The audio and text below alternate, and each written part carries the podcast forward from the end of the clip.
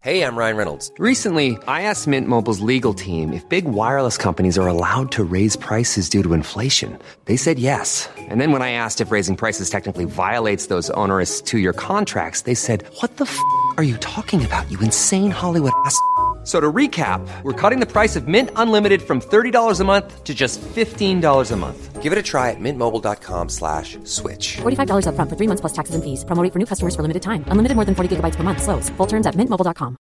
Ready to pop the question? The jewelers at BlueNile.com have got sparkle down to a science with beautiful lab grown diamonds worthy of your most brilliant moments. Their lab grown diamonds are independently graded and guaranteed identical to natural diamonds, and they're ready to ship to your door. Go to BlueNile.com and use promo code LISTEN to get $50 off your purchase of $500 or more. That's code LISTEN at BlueNile.com for $50 off. BlueNile.com code LISTEN.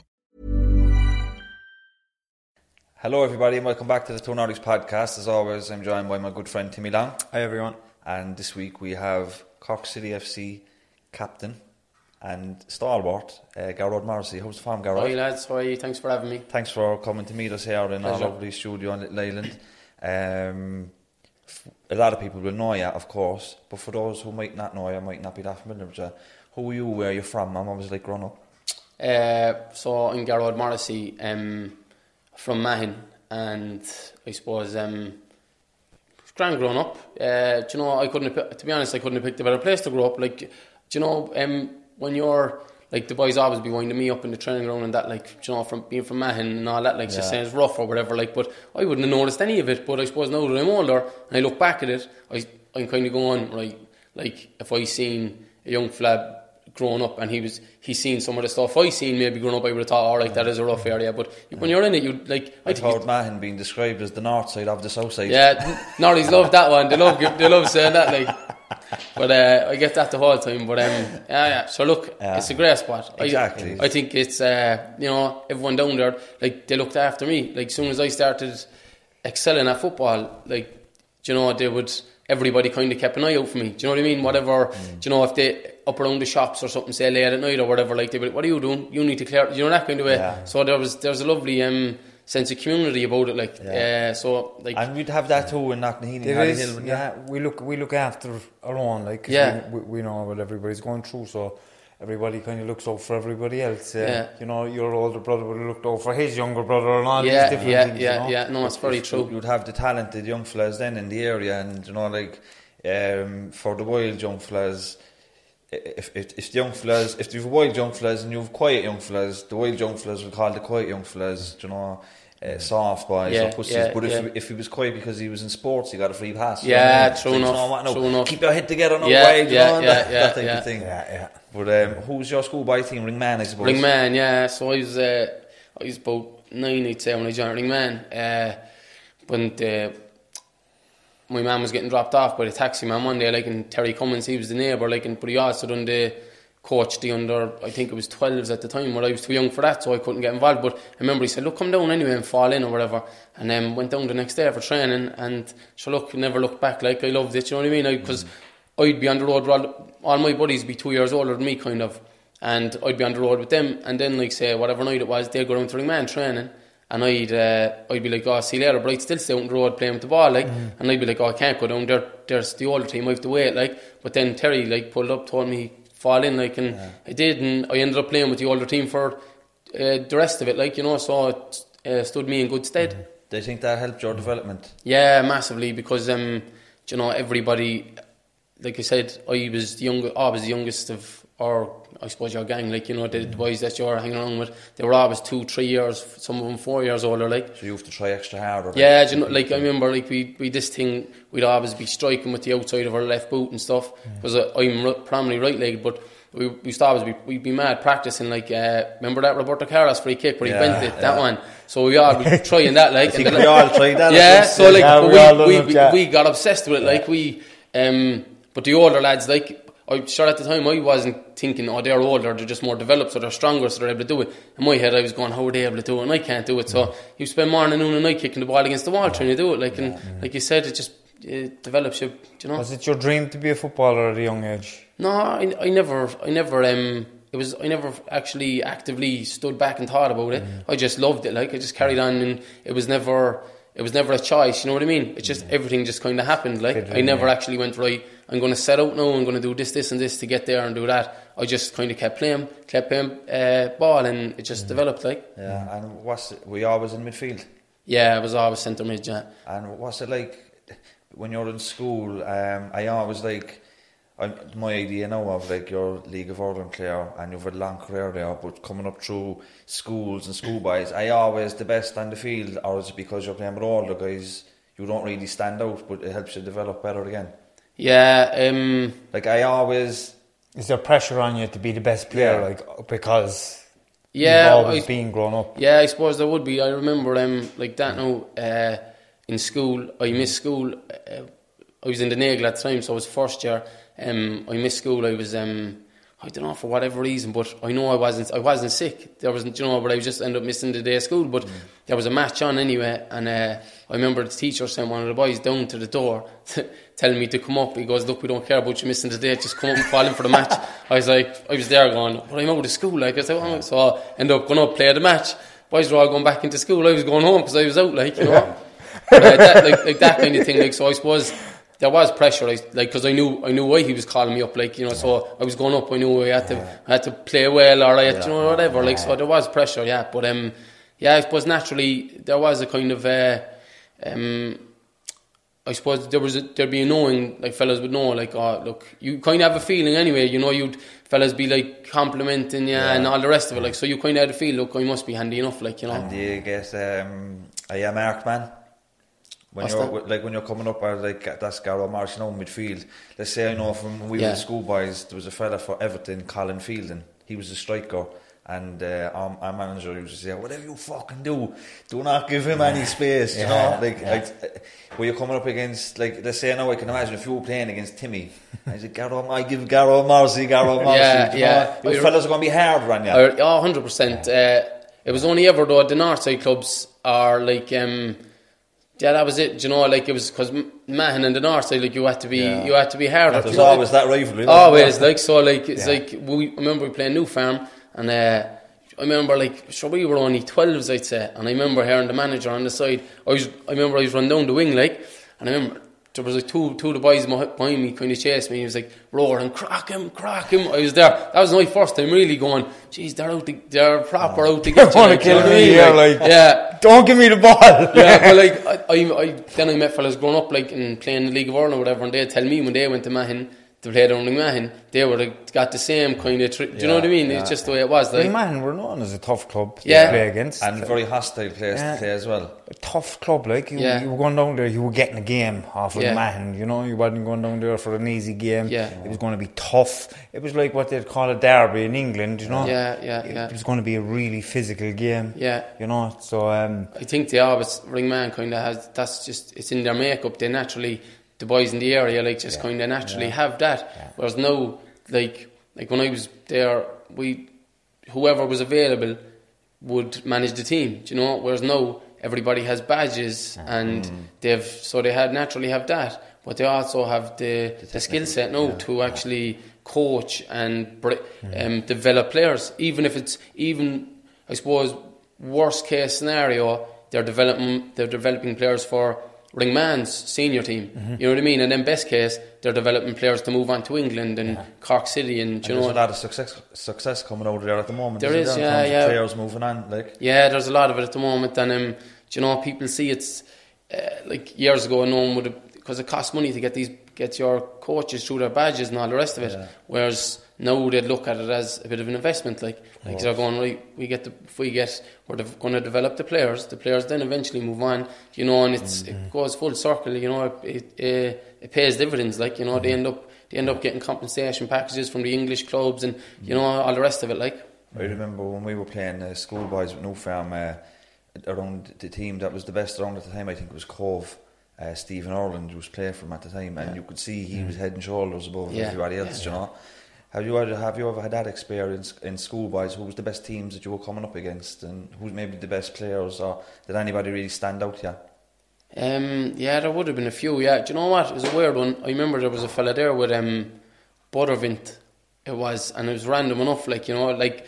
Uh, but I was one of these fellas. I never ever stood back and assessed the situation, or like stood back and like, oh, he's supposed to, he's supposed to be this, and he's supposed to be a good player. He's, I never cared about any of that. Like I suppose my dad always like whatever it was, it could be going out to school in the morning, like whatever he'd be go, and get stuck in. So like I always had that mentality, like of just just go and get stuck in. I saw, Yeah. and like he, my dad would always be saying when I as that high up, like whatever, like he's only two. do You know, arms and legs the same as you, like mm. whatever, whatever you're doing, like you know. minute, so yeah, the so- minute you give him credit, if for you know, the minute you give them the awe, Yeah. like you lose that you, kind of. You do, yeah, Yeah. You you and like you almost um you put them on a bit of a pedestal or something. You Yeah. you Yeah. give them an, exactly you, it, you give them an edge before you even get into it with them, and then all of a sudden you're in it with them and you're going, hang on a minute, like I'm, Mm. I'm holding my own here, like you know, there's nothing special, you know. So I always had that, but um, back to it. There was a fella in Buttevant, actually don't know his name. We ended up at the end of oh we the team holiday a couple of years ago, and I actually bumped into him out there.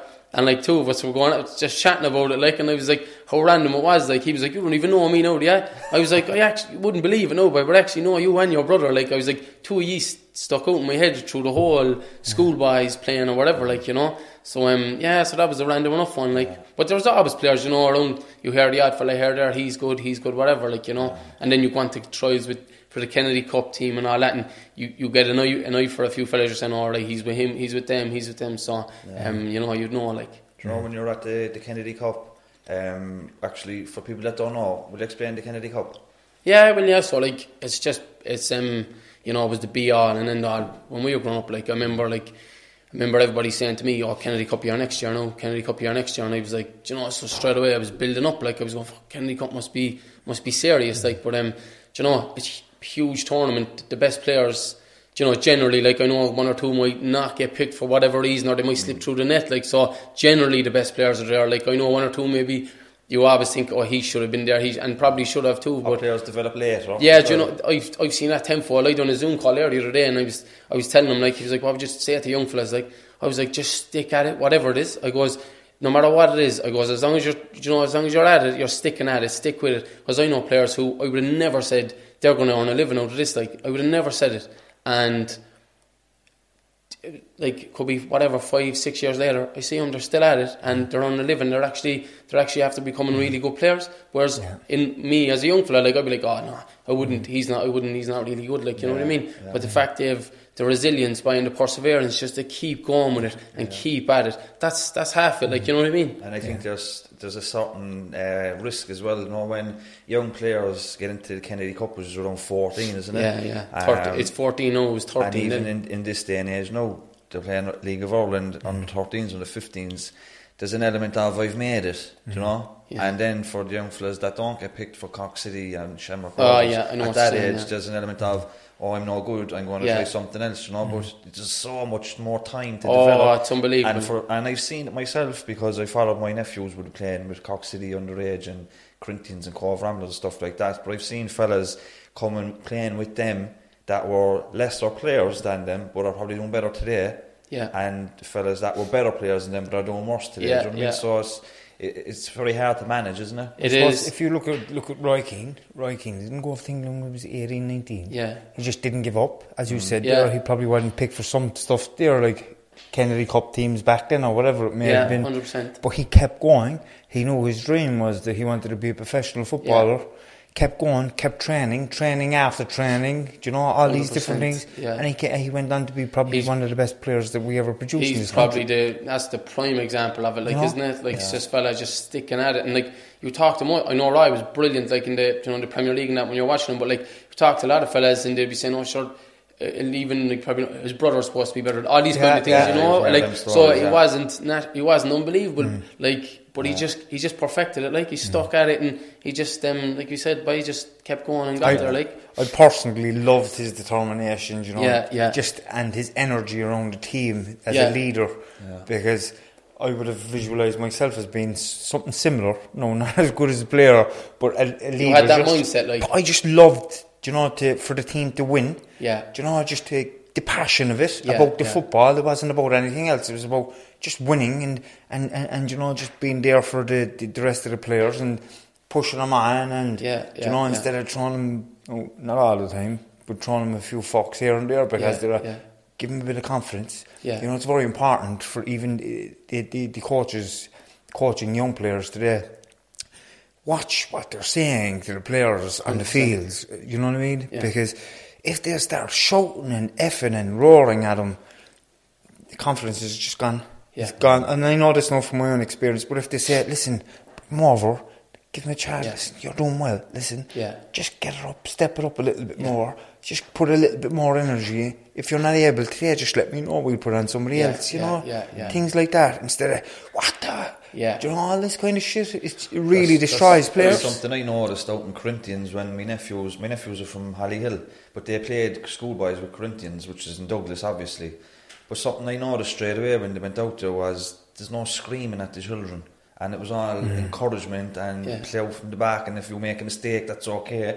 You know, that type of thing, Mm. like what Timmy is saying. It's, Old, that's an old school thing, isn't it? Yeah, That it is. Just roaring at them and Yeah. you know Yeah. I think I can't Ferguson with the hairdryer treatment type thing. Like that's different. Like fellas then on the line down the schoolboy team took that as the way to I do know, it. Like, but with he's- children. he's, he's dealing with grown. Fully men, developed men, and they're, you know, they're professional, and you know, and they're on the a rest of hundred it, like- a week. uh, yeah, do you know, know? like the, so like, the, Yeah. but um, yeah, that's I I totally agree with that. Mm. I think um, you know, you're it's like you've you've a, a huge um responsibility when you're coaching, like you know, and you're you're not just developing the the player, like it's people you're developing, like so Mm. you have them for so many hours a week. Whatever you, if you're there, if you're the manager, you've them for so many hours. Like the good you can do, Mm. you can impact their lives for that, that few hours a week. You know what I mean? And you can help bring them on level, like in just just in terms of people. You know what I Mm. mean? And then the football, if you're developing players too, sure, like that's great. Then you know what I mean? Yeah. And you could have children on your team that they're probably being screamed at at home 24 hours of the day.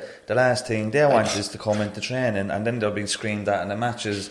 The child then is constant negativity. you know Yeah, what I no, mean? hundred percent. I'm just laughing now because I, do you know, I remember growing up and I remember going through what, do you know, you could, course, could have yeah. come out, could have been in your friend's house, could have, or come out of your house. Mum and dad could have had a row down to the down to the pitch.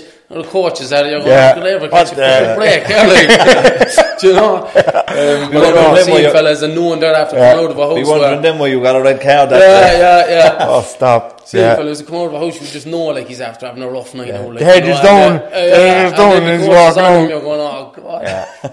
Oh, But um, you, you made your way into the League of Ireland. Uh, Yeah, I did. What, what was it, what was it like making the step up?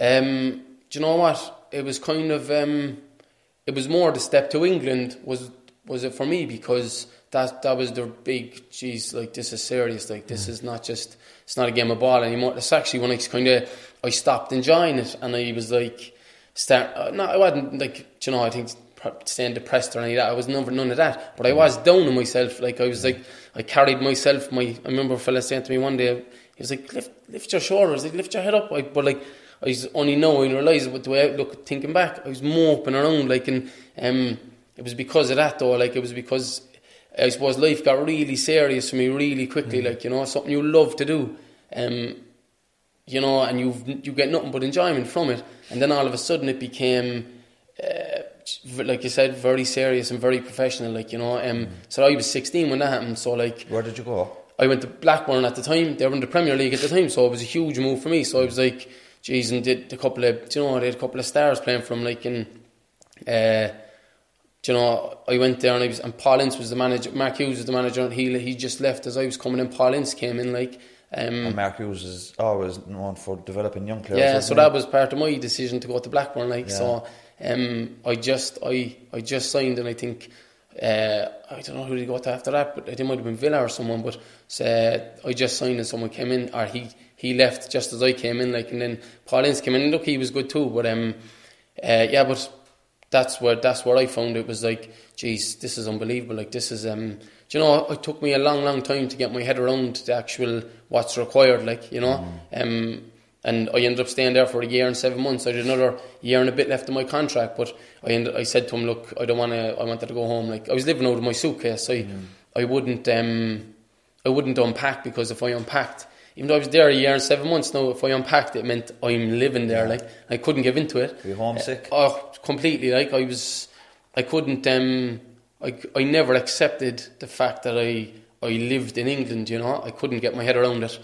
Uh, so in the long run, it was like it was detrimental to me because I was like the football. I didn't start performing until the end of my time at Blackburn because I stopped. I just about stopped thinking about it, and um, I put enough good performances in to get uh, Blackburn. Like you're in the academy building, which is at the bottom of say the area, and then the first team and reserves are at the top. So I put I put a string of performances together, and I got moved up to the first team building. So I was no reserve player. So like the academies behind you, then like kind of thing, you know. Yeah. Unless you underperformed, it you go back down. So um, that's what I done. Like and. Uh, I just uh, like when I went up to the reserve building. Oh yeah, so I spent your with grown men like spent a lot of time on my own because their families are.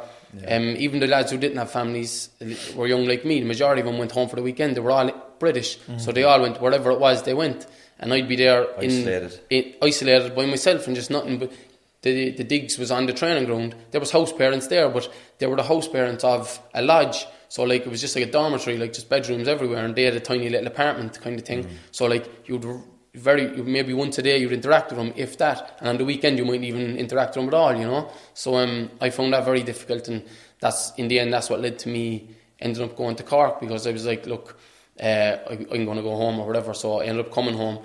Um, Roddy Collins was the manager here at the time with Cork City, and he wanted to get me on loan, but I wanted to make it permanent. So it ended up becoming permanent, and um, that was the the start then with City. Like, and we, like, I just signed with City, and Roddy gave me a great contract for a young fella. Like, I was, he was paying me a good wage and all the rest, and I was going, "Geez, this is great. I'm really going to be living at home and whatever." And um, I remember, like, because the club was going through a rough period, and he said, um, "No, look, it's sorted now. It's everything's grand." And then it must have been. I see. I was like grand. Went down, signed the contract, signed the release contract with Blackburn. Um, I was like, that's grand. Now it's all put to bed. Happy days. Six o'clock news came on. Cork City's gone into liquidation. I was like, what? I was like, so that was that. So, but you know what? It, it, it was probably in the long run. It was probably good for me because I don't. If they kept all their players that they had at that time, I mightn't have got in. Like I mightn't have been. I might have been on the bench for. Uh, who knows how long, and then I could have. You don't know what could have happened, you know. It's kind of similar situation for the young lads today, isn't it? Yeah, it is. Cork City in financial difficulty, doesn't it? Just forces them to use the younger players. Hundred percent, and um, you know, you either you either sink or swim. You mm. like you either stand up and be counted, or you fade away. Mm. Like, and that's what happens. And you find them majority of fellas stand up and be counted, and mm. they they a, a season a season all of a sudden they're after coming on as if they've played five or six seasons because they're actually put in and relied upon. You know what I mean? It's not just oh, come off the bench there and we're up, we're winning three 0 It's like we're bringing you on here, you need, or you're starting. We need you to do something here, like you know what I mean. Yeah. Straight away, then it brings you on a couple of levels, like. Did you ever did you ever regret your decision to, to leave Blackburn? Oh, I did, yeah. I- Yeah. do you know, I'd say most most weeks, like, would, well, not most weeks, but not not now anyway. Like, what it would come into my head, like, because I'd be saying, What if, if- I'd only have, like, I came home in February, if I only had stuck it until the summer, I could have, I would have been, I would have been, um, what was my third year over there. I think you, I would have been allowed uh, get my own place, and you know, uh, my, you know, my girlfriend could have came over and lived with me, and I could have actually lived there properly, like, and um, not just be. I, I was there, but I wasn't living there. You know what I mean? Yeah. I was just training and going back to my bedroom most days. Like, and it's not good for anyone. Like, you know. so I was so close to getting to that, um, but I couldn't see the wood for the trees. It was my mind was just, Yeah. I want to go home. You know what I I mean? suppose when you're lonely like that and you're you're isolated as well, like because everybody's gone on the weekends, uh, it can be tough for anybody. Yeah, It it, can was. really be I tough, like. even now looking back at it, I think how did I do it for so long? Yeah. Like even the uh, being on your own, like constantly, like and just Mm. you wouldn't be getting home that much. Um, yeah, look, it was it was extremely. It made looking better for it now. Like you know, it gave me a bit of grit and a bit of resilience, and you know, it's it's good to go through something is- and just tough it out too for a while. Like Exactly, you know. and what good is it being being with Blackburn or any other club if you're not happy? Yeah, you know no, what I it's mean? true. What's the point? Like, it's, is. the enjoyment is gone from it. Yeah. It's- it's- who gives a shit? You know what I mean? Yeah, like, if you're yeah. there and you're unhappy, you're not enjoying your football. It's that's all that matters, you know. And there's there's nothing wrong with coming back and playing for home city either. Do you know Yeah, what I mean? yeah, and, and yeah. the And- pride that comes with that. That's it. Like, and you know, I suppose it's a,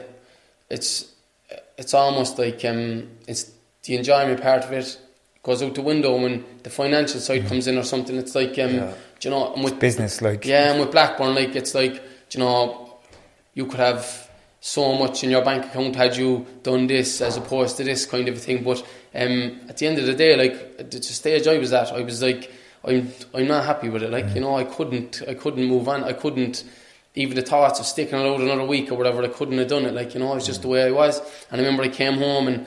Um, you know, I end up, uh, you know, falling out with him. You know, my dad was trying to get through to me. Look, you're you're this close to this happening and that happening. Like, you know, I could try try and stick it out, whatever. But couldn't do it. Like, you know, I just um, and no, I wish I had seen what because he had. You know, he was looking at it from you know, a bit of force, he could see what what's about to come if you just could. But you're only a young fella. That's and that's the mean? problem. Like you're you're that age. Like you're only. I was nearly eighteen. I was eighteen at the time, so I was like, but I was there so long and it was gone so far. I was like, "Do you know what? No, I was like, I couldn't. Um, I couldn't even engage in a conversation about it because I was just didn't want to know about it. I was like, I'm done with it. You know. And then I think he. I think.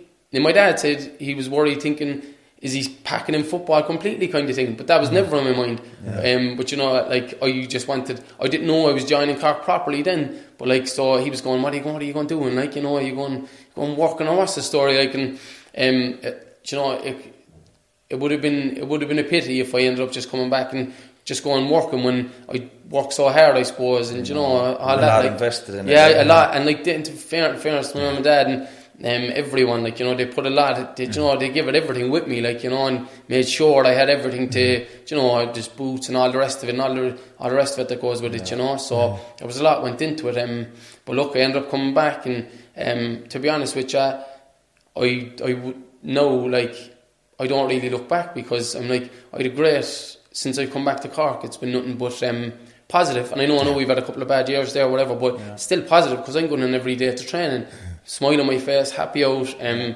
do you know, living in Cork, um, do you know, able to see family and friends all the time. You know, there's there's a lot to be said for it. Like, Of course, and uh, something that always or that often struck me around uh, League of Ireland players, especially in the big clubs like Cork City, where you go to Turner's Cross, you could have seven or eight thousand, you could maybe play in Europe more seasons, um, at least every other season, um, and players in that situation then that leave to go to um, small clubs in England. Yeah, yeah, you know, yeah. like. Is it is there even way more money in the small clubs in England than there is in the League of Ireland? Um, and is it the draw of if you go to England, even if it is with a small club in League One or League Two, you could still get that, that big break. You know, you, you might get a big draw in the FA Cup in the Premier League, and you might get seen then. Is that kind of the draw? yeah, yeah. Like I went to Cambridge uh, League Two. Let me one second. Did you play at Old Trafford in the FA Cup? Yeah, so I that was that was my yeah. debut, like Yeah. um, unbelievable, like so, like that. No, like you say, there is a draw. Like I know it's I was in a small club, Cambridge League Two. Left, it's kind of a sideways move, really. Like you know, but um, it's the fact that you're in the pool, like and like Yeah. you said, there's there's the the potential to like, you know, all you have to do like is put string of performances together. All of a sudden, you could end up in the championship, and then Yeah. you know, uh, then you do you do a bit there. Could be playing the Premier League, you know. So there's always that. Like whereas Look at Che Adams at, at Sheffield United today and Jamie Vardy, like They grounded out in the lower leagues and they Yeah. got their break. Do you know what I mean? Conor Hourihane, like Yeah. Conor Hourihane was,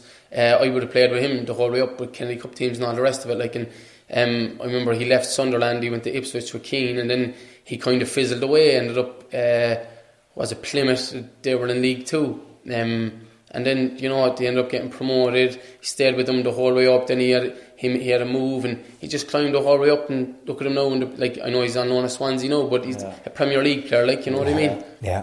He's just unlucky. They kind of brought in Ross Barkley. They did, Ross and they, ha- they looks- have to play him. Like Yeah. there- there's a lot of that in England. Like um, like even Cambridge there, like you could have, you could be training all week. You could be the best player in training all week, and all of a sudden, like if the window is open, there's a loan player from Man United comes in, and like the only reason he's there is because the manager would have agreed with his agent and the parent club, say United or whoever. Look, if he play, if he comes, he'll play every week. Like they'll, and that's the only way they'd get a player from a caliber of club like that. So you could have been the best player in training all week. You could have man the match before that, and then all of a sudden he you come you rock up on a Saturday to play the match. There's some new fella sitting there. You're like, oh whatever. And the manager calls out the team. He's starting instead of you, and you're going. Yeah. There's a lot of that in England. Like You you, could know, lose heart there straight away, or faith in the team and the manager, couldn't you? Oh, As you, person, like, that's what happens. Like it's not as um, uh, it's not as personal over there. Like it's very business. It's very, you know. Whereas here, like you would have, like I have really good relationships with the in the management now and the management before, and you know even the staff around the place and everyone. Like, but in England, it's um, you're a, you you genuinely feel you're a product. Like, you know, you're like when that happens, like there's people coming and going all the time. Like, you know. Yeah, I remember uh, touching on Roddy Collins just before we move on. Remember he went over to Carlisle managing them and he did like a League of Ireland 11. Yeah. He brought in a lot of Irish fellas over there now. From one, like, what the fuck are they doing over there? you Yeah, know? yeah. Some of them are good players, like, and playing with, you know, solid players in League of Ireland, like, but there is always the draw, like, you could get United in the FA Cup, you could get fucking Yeah, do you know, so- Liverpool in the League Cups, and all. you would never get that when you're playing League of Ireland. You don't want like and so like like I made that move to Cambridge that time and uh, How was that? it was difficult like because when- just before uh, when I went um, I was after hurting my knee in training when the lads tackled me in training kind of done my knee so I was out for about three months um, and then when I when I was going over there I said to the CEO like I was like look um, it was the CEO and the chief scout who signed me. So the manager never even seen me play, and um, it's just the chief scout and the CEO kind of overruled him, like the C, and that was that. So he kind of he wasn't happy with that either, you know. So he had to kind of. He, he- you know, he didn't Yeah. take to me then over that straight away. Like he didn't even try really.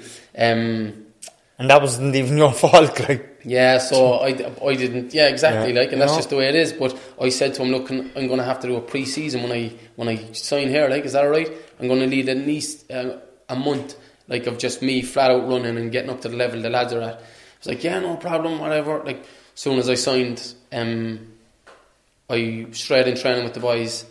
Uh, sure, they were in the middle of a season. January, they were in the middle of a season. They were fit as fit as it gets. I was basically not training for three months and then going straight into it with them. Like, He was setting you up for failure so like we straight up that, but like I was, I, I thought I was genuinely getting a month of pre-season, and then um, someone came in to me the day before we were supposed to play. They were like, "You're playing, you're starting tomorrow," and I was like, "Starting?" I was like, "What?" I was only, I was only trained twice. Then he was like, "Yeah, you're starting tomorrow," and I was like, "Grand." Went out, trained, pulled my groin. I was like, "Do you know what?" I was like, "It was a godsend because I would have been a shambles. I would have been shocking. You know what I mean?" Yeah. And then straight away, like. I would have been, like you said, no, like I would have been discredited. Like he, that was the manager would have put me in, and then it would have looked like he was trying to prove a point. yeah, so there's a, so there's yeah. low. That's when people, you know, people are like, oh, the politics or whatever. I know there's that. There is a, there is a bit goes on, like you know, there, certain clubs do do things different now and it might run smoother, but like there's a lot of that goes on, like We and, ran about um, Arsenal there, you know, recently, uh, Willian. Yeah. Right, he's been brutal since he joined Arsenal. And it's like uh, every time Mikel Arteta plays him in the starting line, it's like he's saying it to the CEO, like, this is all I have, do you know what I mean? And I think that's a bit of an element of what you experienced there. Yeah, you know? 100%. Like, I don't like this player and I'm going to put him in a shitty situation that I know is not going to work for him. Yeah. You know, just to force the hand. w- w- he done that. We played Dagenham. Um, we played Dagenham. t- So oh yeah, but, but to f- finish up on what I was saying Yeah. about Cambridge, it was it, it didn't go well f- like that way. I know I got injured. I was basically injured until the summer. Went home for the summer. Um, got myself in great shape. Went back. I was one of the fittest players. I was in my mind looking at it and the hype that I, I performed the best in the pre-season. Like you know what I mean? Out of the midfielder everyone in my position I was the most consistent. And there were the media started uh, in Cambridge local media like started creating a bit of hype about it. Like you know and I was going geez I'm on here. Like this is going to be this is going to be brilliant. It's actually going starting to work now in my favour it's actually going to be alright but um so I thought I was starting played uh, we the first game coming up and the manager was like, look, you'll be, you and another fella, you're starting next week, whatever. I was like, brilliant. Next week came, game, I was on the bench, I was going, jeez, he brought me on, I set up a goal, I was going, right, I'm assuming now for next week, like, he, he brought me on, I done something good. Um, didn't see a ball then for about, must have been three months, didn't play, like, then we had Dagenham in the, in the cup coming up, but we, the lads who haven't played now, like, have, you know, you're losing fitness, you're losing match fitness, the whole lot, your sharpness, everything is going, like, um, so we Dagenham coming up, and then he started everybody basically who he'd kind of bombed off for the last three months or whatever. Played us. We were shocking. Um, we lost something like 3 0. And I remember then he came out and he was like, I don't want one of you knocking on my door again saying that you should be playing. But basically, like, he created that situation for us to, do you know? So, like, that's what happened. And then after that, then um, I kind of, I was on to Cots, the assistant manager now. Um, you know, I'd have a good relationship with him. So I was on to him. I was like, look, this what's the story with Cork like? And he was like, you interested to come back or whatever? I was like, yeah. So then um, he kind of lined that up for me, and um, you know, I haven't looked back. Yeah, Fair yeah. play. But that sounds Tough, mental. tough like, game, isn't it? Yeah. what kind of goes on? It's all head games, really, isn't it? Yeah, yeah. There's a lot I, of that. Yeah. yeah, I couldn't, I couldn't, I wouldn't fancy that no at all. Like, Yeah, it's- that would kind of be a little trigger for me, like for anger, to be treated like that when you're really, really putting in the effort That, and that's it. you're trying And your that's best. where the, the resilience and Yeah. you know you kind of suppose like you, you don't get me wrong, like you get you do get pissed off and you Mm-hmm. you end up you do fall out. Like I, remember- I remember I ended up falling out with a few fellas over it, like because you're just on edge, like you're pissed off, you're in a shitty, you're, Mm. you're in bad form, you're you know it's just it's just not a good um it's not a it's not right to be treated like that. But in professional sport, man, it's just for some reason or whatever, like it's just it's just how it goes sometimes, like and it's just accepted, like you know. Yeah. If uh, we change angle a small bit, you're from Mahon, we're from uh, the north side. Um, similar in terms of just some sort of social issues, drug use, and, and addiction and stuff like that. We've both been in addiction. Um, you've had a family member in addiction. Um, you, I suppose, growing up, you would have went down one path, and you would have, you would have had people your own age would have went down another path. Do you think that the sports was instrumental in keeping you on the straight and narrow? And do you think that for fellas not involved in sport, they're at a much higher risk of getting caught up in the madness? Yeah, uh, hundred percent. Uh, sport, like I said, no, f- like we were talking earlier there, like the older fellas on the street or whatever like that, I could have potentially fall into the same routine that some of my friends did say, but I was kind of I was looked after. Like the boys knew I was I was. Um, I was suppose I was excelling at football, like, and it was it was starting to be known. Like, you know, people were talking, saying, "Geez, he's." I was a try, you know there was scouts at the matches and stuff like, and the boys knew they were there for me, and so like, it come the weekend then, and the boys are hanging around by the shops and whatever else, and the older lads would be like to me, like, or they might even they might even knock on my door, like, and say to my dad, like, listen, he's up around the shop there or whatever, like, yeah, do you know, keep him, don't let him hang around up there or whatever. I might only be up there now kicking the ball against the wall with the lads, like, but that's how it, you know, and then all of a sudden the lads have other ideas and you fall in with that then you're, you know, you're on that path, you know, if you kept going with it, whereas I was looked after, like, and, um, I suppose my dad was very good, like, he'd, he'd always, like, be like, right, we're going to go for a run now tomorrow, like, me, my, me and my brother Tom, and he'd be like, uh, I saw my older brother Paul, he so there was Paul, there was Tom in, in the middle, and there was me. So like Paul was kind of working, and he's the oldest, so he was kind of and he was responsible. Like he looked after himself, you know, he knew what to do. Like whereas I was young, so I needed to be minded. And then there was Tom, like he was off the wall, so he was like any chance my dad could get a grip of him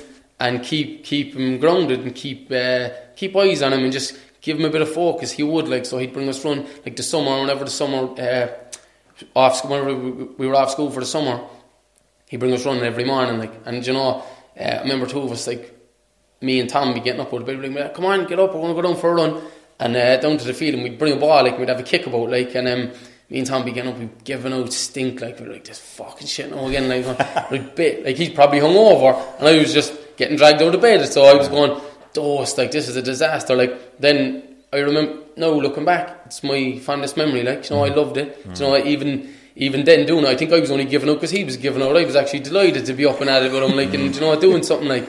But um, that's what it was. So any chance, um, my dad could he he'd keep us in a bit of focus like that, or we were in boxing, he'd he'd have us training for that. Like we had a bag in the house, so you know, it could be Friday. I wouldn't even know it's a Friday night, but I, he'd be like, "Come on, we go up a couple of rounds in the bag," and um. You know that was Friday, Friday night's gone then before you know it or whatever you know. So like he was, he was good at that. Like he'd, he'd stare at you that way. Like but um, you know, they're still like you know. Tom obviously went in another way still, but um, you know, because you can't you can't stop any people doing what they want to do or what they're going to do. Like you know, All, all you can really do, Gearóid, really, is, is as a parent, is, is do your best and just hope, hope that everything will be okay with your kids. Yeah. You know, uh, like even in my own situation, with my own kids, like me and my wife, we try to do our best. You know, what we're able to do and what we can do. Um, and hope that things will be okay, you know. Like your your father, your, like what I, my point is is um, from listening to you, your father sounds like he was a f- fantastic parent growing up. yeah, You know, he he really put time into his kids, like yeah. No, he really did. In fairness, you know. um, so Tell us a um, little bit about your brother Tom. What Yeah. kind of a character was he? just so, like um, you couldn't meet a nicer fella. Do you know, there was no there was no macho shit with him. There was no uh, even though he was with all the boys on the road and um like when it like fighting and all that kind of crack when it came to any of that like bravest fella I you'd ever see in your life. Like he was, but like I said, no, we were in boxing, like and he was in boxing, so. I suppose that's where the confidence would have came from too. So never, never was it like there was always something happening on the road, like or somewhere else. And do you know there was, all, do you know the way it is? Like you just things happening, especially like Mahon up around the shops is where most of it would have went down because the pubs were up there, lads hanging around drinking at the back of it, all the rest of it. Like, um, so he was always involved in something though. Like he'd be quiet as a mouse. Like he'd be sitting there, like, and you think, you think like butter wouldn't melt kind of thing. Like, and then, you know, the amount that you hear the stories then that he, that are coming from the, the road. Like, geez, Tom was up there back at the shops or whatever fighting that, and you're going, what? Like, you're like, where's that coming from? Like, but uh, I suppose like he was. Um, just sound as fella ever, and you know, like when it came to the drugs and all that kind of stuff, I would have never said he's an addict or any of that. And I would even know, like, I know I know that there's there's different, there's all different types of everything, like, but um, I never seen him like, you know, like desperate for drugs or drink or anything like that. It was almost like he could have happily sat there in his own company and not you could. There was no like for a fella looking for like if a fella was looking for drugs or whatever, if he needed drugs kind of thing, he'd be you know bad form all that kind of stuff. There was none of that with him. Like it was just almost when he went out on the road and went away with the boys. Um, he just went with it. He just went with the flow, and like, um, he was the type of fella he'd he'd keep going with it. Then, like, they might stop themselves and go away home or whatever. Like, but he he'd when he was gone, he was gone. Like, he might go missing for three days. Like, Sounds and then like then he myself. then he turn up. Like, and where were you? Or you might get a phone call. I seen Tom's in so and so's house there the last few days or something. You know, so that's the way it was. But um, I'd say you were worried sick at home at this, those days when he's out missing. yeah, my geez, like he was my brother, so I I never worried too much. Like I was like, ah, he's grand, you know, he's your brother's your brother. Like you think, ah, he's well able. But I'd say for my mum and dad, they must have been in like I remember the stress. Like I remember how how tense the house was when he was, you know, when he was out and stuff. Because you know there was always the fear of the worst case scenarios. Like and um. You know what the the stress it caused them? I can only imagine, like you know, and and it did, like you know, they were, you know, you could, you shouldn't. It's very hard for a parent to have to, you know, my mum and dad, they keep keep. um do you know how are you meant to get on with your life when you're constantly worried about what's going, what's coming, and what's going? You know, so it was very tough for him. in Ireland, as people, we have an, we we have a thing about thinking about the worst thing possible. Yeah. You know what could happen to them. You know, as, as parents and stuff like that. You know, we we we have will think that they're gonna this is gonna happen to them. You know, and sometimes it does. Yeah. You know, and sometimes something really really bad happens. Yeah. You know, because But you hear all the time about young fellas in that situation, like we would have been, young fellas getting stabbed, young fellas being in car crashes, fellas getting caught for all sorts of stuff, you know. So that's like, I, I I'm not a parent, but my two parents would have been like that, you know, like worried sick. Where's James? Waiting for the knock on the door. Is it a guard? Is it a priest? That type of thing, you know. Can imagine like what it must be like for a parent in that situation. I you know. It's only now that I'm older, like I put myself in their shoes and I'm going, jeez, that must have been awful, like you know. But um, but like going back to like kind of fella Tom was like he would be. There was no, um, there was never badness in him, even though he, he'd end up in the height of these situations. Like, but he was never mean, never uh, like, never a bully, none of that kind of stuff. Like, you know. But um, like he just done s- silly shit now. Like, you know, like you'd be going, like uh, the next day I'd be looking at him, like I'd be up in the room, like with him after he's after, like he knows when he goes down the stairs he's dead, like, and I'd be up there, I'd be like, why did you do that? I'm like, what? How did you, how did you manage that? Like, do you know? I remember one Christmas Eve, there some fella knocked at the door, and he was like, is Tom there? Like. What, what, uh, my dad was answering. I was like, "Yeah, yes." He goes, "What's wrong?" He was like, "He robbed my dog last night." We were like, "He robbed your dog?" Tom was up in the bed with me, like in the room. He was going, "Oh God!" I to, he goes, "I can't." He was like, "I didn't." He's like, "I didn't." He goes, "You did." He, he- your man, when the neighbours had uh, expensive dogs, no, they were about a two grand a dog kind of thing. Like he was breeding them. We had a few of them. He, Tom on the way home jumped out his back, robbed the dog, went to the other side of Mahon, and sold him for twenty euro. Do you know it's Yeah. stupid shit? Like, do you know what I It's mean? the Like, type of thing you do when you're under the influence of Yeah. drinking yeah, drugs. yeah, There's yeah, no yeah. sense to it. Like, yeah, that's No. what it was like. And he'd wake up the next day then and Cringing. back to himself, like, and you'd be going, what are, you- what are you doing? Like, and do you know, we be like when we talk about it now, like uh, around the family, like we be in stitches at the stuff he got up to, like because there was none of it like that. No, like none of it. There was no bad badness in it, kind of. If you know what I mean, you know what I mean. There was no. um It was just silly, like it was just stupid, silly It's- shit, it's like. and- it sounds like that like my own story. To be honest with you, it was all fucking stupid stuff. There was never any mad criminality or Yeah, organised yeah, crime or anything yeah, like that. yeah. It was just like out your head doing stupid stuff and then going and ending up in trouble at home and in the courts and stuff. But there was no sense to it. And No. my my mother and my father would come to visit me in Cork prison, and I used to be cringing inside, like hearing of the, the, the things I was after doing, like no memory of because taking so many tablets and drinking It's like. Why did you do that? There's- actually no reason. There's no sense to it. I can't. I can't give you. There's no Yeah, rational yeah, explanation. yeah. It's just madness. yeah, it is. It's pure madness. But um, it, it took his life in the end. It did, yeah. Uh, and you know what? It was like, you- so like I was talking the other way. Like my dad would get a grip of him for so many weeks, and he'd be on the, you know. uh, You, anytime you come into the house, then he'd be like, "Tom's doing great now." He's, uh, you know, he'd, be, he'd be bigging him up to you, like he'd be like, "He's flying, you know." He'd be like, "Oh yeah, that's brilliant. No, it's the job." And uh, so once that's how it led to him dying. Like he, he, he had a grip of him for so long. So he, I must have been three months. He didn't go, didn't act along with the boys. wasn't ta- wasn't taking drugs, wasn't drinking. Um, or he could have even had. He might have even the odd time might have went drinking in the house or something. But it was all controlled and it was grand, you know. Um, but uh, I think what happened was if if he was on the street, he he's, what happened in, in the end anyway. His system was so clean. I reckon he went. He just went back out with the boys Tolerance after three months, and he just he fell in where he left off, thinking. But the boys never. The boys were still at it. You know what I mean? So he ended up uh, overdosing then, like you know, and that was that, like you know. So. You know, my dad got a grip of him for the three months and kept him on the straight and narrow. And then he, he got out the door and he fell back in where he left off. You know, and like, like that, like there was nothing calculated about it. Like he, uh, you know, even even as a drug user, he he wouldn't even think about what he was doing. You know, he wouldn't.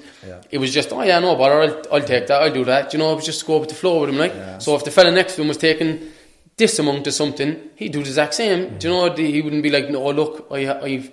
I haven't uh, done that in a long time now, so I'll take a small bit or stuff. There was none of that with him. It was just in for a penny, in for a pound, you know. Yeah, because people forget like that when you're sober and there's no drugs in your system for a period of time, your tolerance goes way down. And I've been in that situation myself where um, a couple of times where I've got out of prison or got out of a rehab and relapsed on the day um, and overdosed because you're taking the amounts I was taking before I went into prison. Yeah. Right, that tolerance has gone way down and yeah. waking up in the Mercy, waking up in the CUH, not realising how you got there and how close you actually were to death. Yeah. Because there's times where I've overdosed where people have found me and I was being very lucky, do you know what I mean? But sometimes people aren't lucky. Yeah, he had a couple of them ones too. I remember we were in England and um, getting a phone call. He'd uh, he was in hospital. He'd overdosed, and you know that was the first time. Like I'd say, I was genuinely freaked. And I was going, "Fuck!" Like this is all the other shit he done. I did like it never worried me. Like I was like, "Yeah, he's well able." Like you know, he'd mind himself. Like, but um, then I was going, "Geez, that's out of hand now." Like you know, and I found out then like so, so many other occasions he it, it was so close to overdosing and you know the rest of it like so um yeah and then in the end look it, It takes led- up all your peace, doesn't it, Gearóid? All your peace of mind when you have someone in addiction like that. Does yeah You know, it takes up all of your peace, like, because you're potentially waiting for that knock on the Yeah. door or that phone call, as James said earlier. Like, and it's it's, a sad thing to live with. It know? is. It is. It is a sad thing. To, what age was he when he died? he was 25 so 25. 20, he died on the 21st of July he was 20 he would have been 26 the following month so yeah 25 And 26 now Where, where were you at that time? Uh, were you in Do you know what? No, I was with City. We had um, we were, we just finished training on a Friday, and it's the weirdest thing ever. We were playing Sligo. We normally play on a Friday. We were playing Sligo, and it was City. We're just getting going again financially and all the rest of it. Like so, um, they just got. Uh, oh, we we were travelling up. The, normally we go up to Sligo the night before, but obviously this time they were. It was when they were just getting the club going and stuff again. And um, Tommy Dunne was the manager, so we were going up on the Saturday, and it was it was. Um, we finished training on the Friday, and I remember sitting on the couch. Me and my missus, we lived with um, uh, Eve, my, my wife. We lived with her sister at the time, and uh, remember just sitting on the couch after training.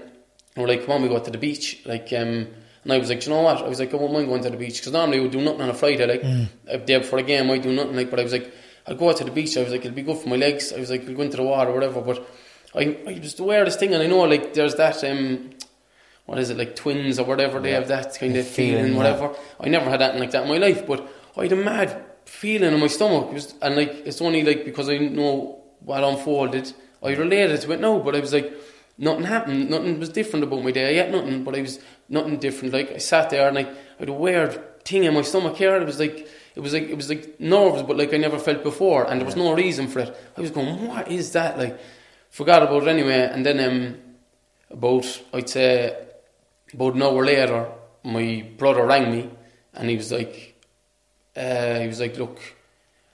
I I remember I just picked up the phone. And I would, I'd always, I just have a habit. My wife Eve kills me because whenever I pick it up, I I go away from wherever I am. So if I rang here and I'd end up out there, I just go away so that I can think when I'm talking. Like, but uh, I ended up went out the back, and then I was on the phone, and he just said he was crying. He was like, "Gar Tom's dead," and I was like, "What?" I was like, I was like, "What?" I was like, "What are you on about?" He was like, "Tom's after dying," and I was he was crying. He was there. I was like, "What are you on about?" Like I was like, I couldn't, my brain couldn't get it around it, like you know.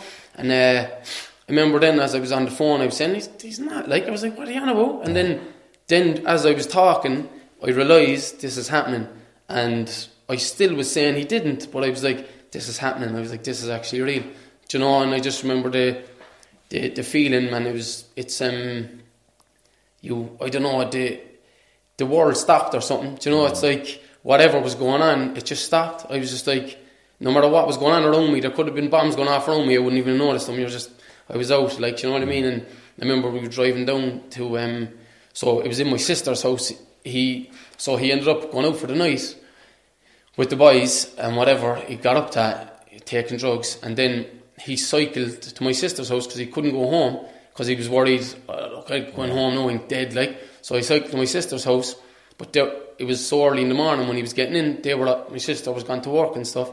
So um, he went in and uh, he just sort of just he just lay down on the couch and went to sleep. That was it, like you know. So we, we took uh, no- comfort. We took no comfort in that, like there, yeah, like, you know. He was literally even when we went in and seen him on the couch, he was, do you know, what the way you would be want to sleep, like just panned out, like and just um, do you know, it was it was rough. In fairness, and I suppose the main thing of it, like we had to. Uh, do you know the way during the day you can get away from your day for a couple of whatever, watch it, watching the telly or whatever you're doing. There was no getting away. Like every, you lived every second, like for I don't know how long it was. It could have been till things started to feel a bit better. It could have been four months or something, you know. And then all of a sudden you're starting to you're able to watch the telly without thinking, or do you know you get into it, you something happens, you know. But um, yeah, we li- you, we lived every second of that for How was your parents today? yeah, they're good. Yeah, they're, it took it took a, to be fair now. Like uh, the house was dark, like for a long time. Like the, you know, there was just there was no happiness, and you know you could feel even when they were even when they were happy, like there was that just hanging over them. You know, it was um, it was it was very tough. And to be fair to them, like they got through it, and you know they're like said, they're resilient. Like you know, and you know to, to be fair, they have each other. They have all the rest of us. You know, my, my sisters. You know, and there's loads of love in the house. Like so, they got through it, and they're they're happy out today now. Like you know. And you'd have to take comfort in just saying to them, like, if they're watching, they done all they could for them. You know what I mean? It sounds like it was a lovely household and you've lovely parents. As you said, a lot of love and attention and affection and everything. And sometimes these things happen, you know what I mean? And people fall in with the wrong crowd if they haven't got the confidence to kind of walk away from the crowd and peer pressure plays a big part and all that and Yeah. it's nobody's fault, you know what I mean? Yeah. It's just something that sometimes these things happen. Yeah, and yeah. It's No, just thanks- so thanks. tragic. They will take comfort in, in that, like I know they will. But um, yeah, it's tragic, and look, it's, the- it is it's the way it goes sometimes, and there's nothing you can do about it. Like you know, you, you try your best, you give it everything, and sometimes it just unfolds like this. Like Yeah. I said, you know what, you have a very similar story to a guy we had on previously. His name was Philly McMahon. He Yeah. was uh, he's a, a Dublin GAA um, footballer. and Yeah. his story is very similar to yours in terms of his own brother was he he was in they were involved in boxing as well. I think James Yeah. around there and. He just went off the side as well, while Philly stayed with the ball, playing soccer, playing GAA like yourself. yeah, Like he just caught up, got caught up down the shops with the boys. And, Yeah, yeah. You know, um, and he spoke about the importance of sport in his own life and having that one person. And we, from listening to you there now, like your father was the one person like that that kind of had that kind of uh, time to give you to push in sport and Yeah, whether yeah. boxing or football or whatever, you know. And, and I'm sure you had coaches as well growing up that Yeah, gave you that extra bit of time, you know. Uh, and I'm sure there's so many different people out there, you know, that had sport in their lives to take them away from the certain stuff. I would have been quite similar in one way. I had the sport, but there was something lacking in my life at the time, you know, and and when I had a drink or a drug, I wasn't lacking anymore. It just gave me that sense of warmth and comfort and love yeah, that yeah. I needed. You know, it took me away from everything, and I had all these. I had a bit of confidence. You know, I felt loved. I felt warm after taking drugs, Yeah. ec- ecstasy, you know, and tablets, and it took me away from all the shit that was going on in my head. yeah. You know, because I can understand why people do use drugs. You know, um, and it doesn't it doesn't mean they've had a bad life or anything like that. Sometimes it's just that g- getaway from the reality of the stuff that's going on in their heads Yeah. or going on in the external, you know, the stimuli, whatever's going on around them, um, and it just feels nice. Yeah. But we don't understand people that use. We don't understand the consequences of our actions on use of drugs. Like we don't. For me, I didn't really care whether I was alive or dead. I just cared about not feeling the emotions and and, and all the pain of, of, of, of different stuff that would have went down in my li- early childhood and stuff. And that's the drugs really, really comforted me. You know, they gave me all these little nice feelings and Yeah. They gave me love. Believe it or not, love. Yeah. And even with James, like I never tried heroin. Uh, It was cocaine and, and, and, and prescribed meds, but James used opiates, which is a complete sense of love. Mm. You get real love, comfort from from heroin, you know, and from my I'm smiling when you talk about it because it reminds me of heroin. Like it's such so nice. Do you know It's what I mean? just- That's Yeah. why that's yeah. why people use it. You know, it's You know? the with opiates and heroin especially. It's it um, attaches to the the pain receptors in your brain, and the pain receptors in your brain is for physical and emotional pain. It's the same thing. When you take opiates and heroin like that, it just kills all the pain. So all the emotional pain just makes you feel so comfortable. You could be lying do- down in a pool of piss on the side of the street. We know people in that situation today and feel no pain. You know, so um, look, you've spoken about your brother with huge uh, Yeah. the dignity there, and I just want to commend you on that. You know, and thanks for being Thanks so open with much. us. You know, um, and I wish your parents and yourself well. Um, before we wrap it up, uh, I just want to ask you one or two questions about the football now again. Um, best player you played against and best player you played with. Best player I played against, I would say, um, I, that game, uh, in Old Trafford that time, Rooney was playing, and to be fair, like I was watching Rooney all, like all my life, you know, and I, I knew he was good, like, but just on the pitch, like I couldn't, um, couldn't believe the, just the movement, the, you know, everything about it. Like I was like, it wasn't even so much what he was doing. Like when he got the ball, he might only touched it once, but it was where he was picking it up, and then like soon as he passed it, where he was going, I was like, I couldn't um, just how, how good it was, and how like you had unbelievably talented players there that day too. Like, but like even more technical than him, but I was just I was taken back by him. I was like, this is um, that's another level. Like I was like, I can see, I could. Do you know what? It's easy to say ah, he's not world class or whatever, but I can see now why people put him up there and they do talk about him with, you know, Ronaldo's and Messi's. I know, I know, like I wouldn't think he's like they're different gravy. I think in my eyes, like you know, but um, I could see how he ends up in the conversation. Do you know what I mean? But I think when him and Ronaldo was at United, Rooney was probably above Ronaldo at Yeah. the ages of 18 and 19. Yeah, yeah, but. Ronaldo definitely passed him out. But there's no doubt about it, Rooney was world class Yeah. up until the day he retired. Yeah, You yeah. know, even in MLS, the goals he was scoring, Yeah. it was easy for him. Do you It know what I mean? it's like, like as you said, he does levels to this and he was at the top. Yeah, Do you yeah. know? There was Yeah. probably another gear there for him as well. Oh, yeah, there was yeah. probably definitely another gear. There was more potential. Maybe he was hampered by his lifestyle and yeah, I'd not say there was maybe- definitely more.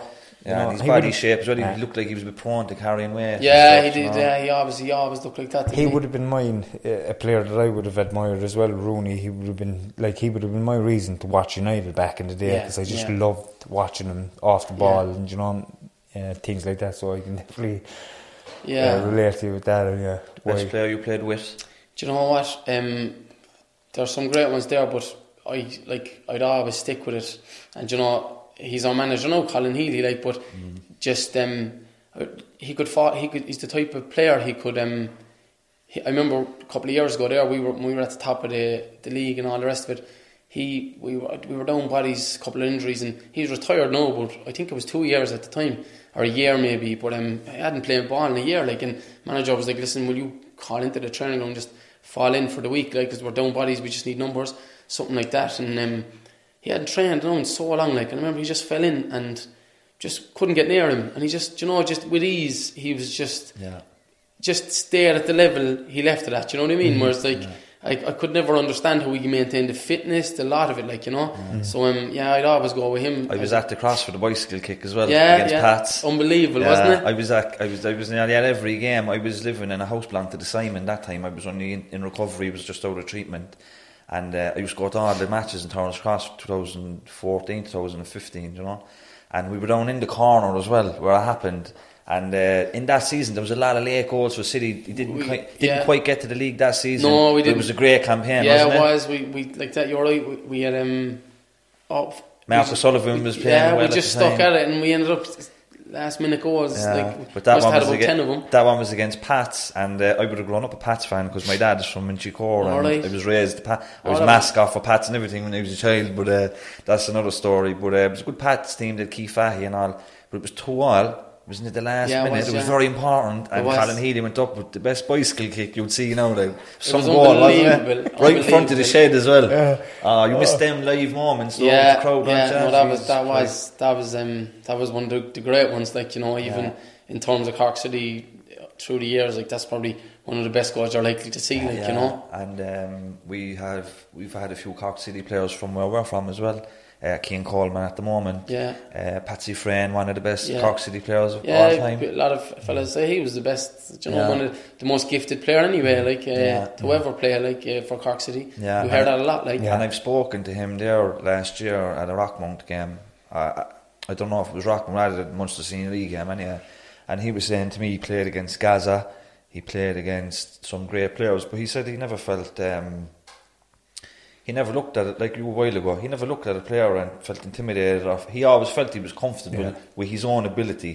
You know, he felt like he that he could play against anybody. They have two arms and two legs like me. Yeah, yeah. But uh, he said, in spite of playing against all these uh, great players and that, the best honour for him was just representing his home city and just Yeah. having that career with his home city. I, I can really relate to that, like, because it does give me um, great comfort and a, a boost. Like when I, you know, just being able to, it's almost a parish mentality or the, the GAA type mentality thing. Like you know, the way that soccer doesn't really have that. Like, but um, it's nice. It's a luxury, like to actually be able to have it in soccer. Like, and I'm lucky enough. I have it at the moment. You know, I'm representing like Pats. You know, um, there is there's um, especially when you're doing well. When you're doing well. Do you know, around town there, like I remember John Caulfield used to always say to us, like, you go, lads, because we hadn't experienced any success yet, like, but he's be like, I'm telling you now, he's like, if you're successful with this club, he was like, you'll be, he goes, they'll be high fiving your own town for the rest of your life, wherever you go, you know what I mean? He goes, even when he goes, you want, you go into a pub, they'll be giving you free points or whatever you do, and he was bang on, you know, Yeah. like, when, when, when we were doing well, you couldn't, like, Johnny Maguire was like John Lennon there for Oh, a while, wasn't he? unbelievable, unbelievable. Like I remember we were up in the secret garden one night. We were after I don't know, did we win something or whatever? But I mean, now like the carry on of us, like no one would have got away with it. Like the I remember one of the boys was swinging off the chandelier. there was we were up on the chairs and but it was just I remember the security was coming over to give out about it, and I, I remember the owner of the the secret garden or whatever there was- was like stopped them was like look just leave them at it just Yeah. leave them. like do you know what I mean they they had that kind of like look they done it's almost like they done their job like just leave them leave them have a tear up there and Yeah. whatever goes like if they break if something breaks whatever they'll fix it. It was common that attitude you know so um you know there was so just back to that with Patsy like the representing your the city man is um it is a great feeling. What an honour it is too like you know. Yeah, and look, um, you're, I suppose, going through a tough patch there, but you'll get there again. You've been through two liquidations, Yeah. you know, you've been through a lot with the club, and you've had the highs of cup wins and league wins and everything, and you'll get there again. Yeah. And I wish you nothing but the best for Yeah. going forward, and uh, thanks a million for coming on the podcast. my pleasure lads. thanks, very much for having me Yeah. Yeah, and uh, we'll see everybody next week again. Uh, Thank you. See you later.